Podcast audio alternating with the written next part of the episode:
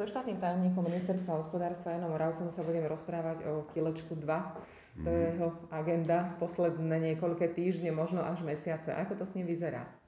Tak tie, tie mesiace sú vôbec celá agenda znižovania administratívnej záťaže podnikania a tie mesiace nás zaberal ten prvý balík, ktorý bol schválený v parlamente v júli e, so 115 opatreniami a, a tie týždne, ktoré robíme naposledy, tie, tie, tieto posledné týždne, súvisia už s prípravou toho druhého balíka, kde sme dostali za niekoľko týždňov neuveriteľných 2400 podnetov.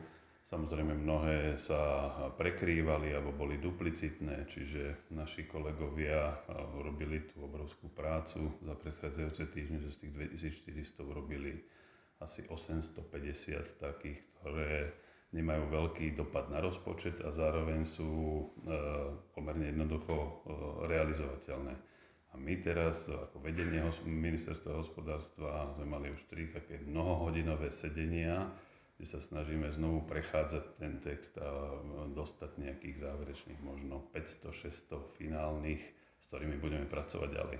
Ten princíp je podobný, že sú to také jednoduché, krátke úpravy, ktoré niečo rušia, niečo malé menia, aby to bolo čo najjednoduchšie na prijatie?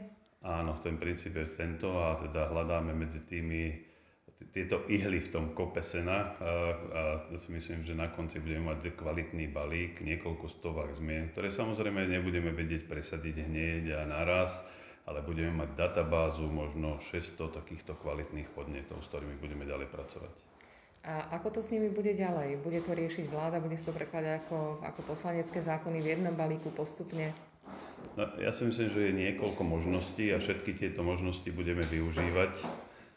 Tieto možnosti, prvá možnosť je, že budeme využívať to, že sú otvárané rôzne zákony, ku ktorým sa tie podnety vzťahujú. Čiže teraz je napríklad koniec medzinárodného pripomienkového konania k zákonníku práce, predtým to bola štatistika, ďalej živnostenský zákon, čiže keď je zákon otvorený, tak my vyhľadáme v tom, na tej našej databáze všetky podnety, ktoré sa k tomu zákonu vzťahujú a dávame tieto podnety do pripomienkového konania a následne rokujeme s rezortami. To je tá prvá možnosť.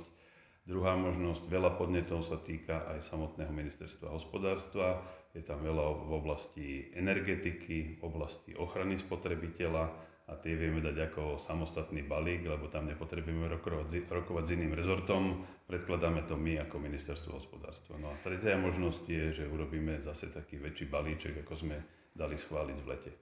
Zaujímavá, kto tie podnety posielal? To boli obyčajní podnikatelia, zamestnávateľi alebo veľké firmy? Bolo to všetko to čo, sa, to, čo ste spomínali. To znamená, že bolo tam veľa aj veľkých firiem, najviac samozrejme od podnetov takých e, bežných podnikateľov z celého Slovenska.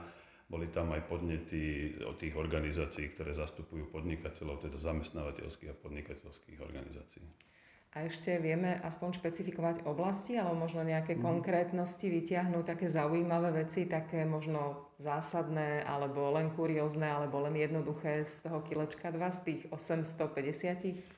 No, súverene najviac e, vecí sa týka e, zákonníka práce a pracovnoprávnej legislatívy. E, potom je to oblasť týkajúca sa bezpečnosti a ochrany zdravia pri práci mnohých eh, vecí, ktoré sú akoby nad rámec tej ochrany a podnikatelia na ne upozorňujú. A potom tá tretia kľúčová oblasť je oblasť ochrany spotrebiteľa.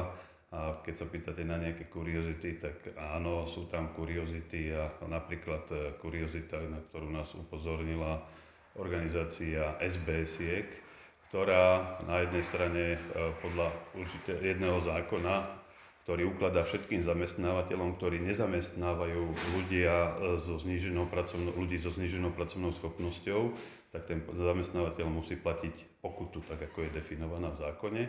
Tá pokuta sa väčšinou e, platí tak, že si objednávajú potom výrobky z chránených dielní a podobne, keďže už nezamestnávajú sami e, pracovníkov so zníženou pracovnou schopnosťou. Ale SBSky sú špecifické, lebo na nich sa toto vzťahuje, nemôžu akože sú, sú na jednej strane, očakáva sa od nich, že budú zamestnávať ľudí so zníženou pracovnou schopnosťou a ak nie, tak budú platiť pokutu. Ale na druhej strane je špeciálny zákon o SBS, ktorý hovorí, že môžu zamestnávať len fyzicky zdravých ľudí. Takže, Čiže máme dva zákony proti sebe a jeden z Absolútne. podnetov je upratať to.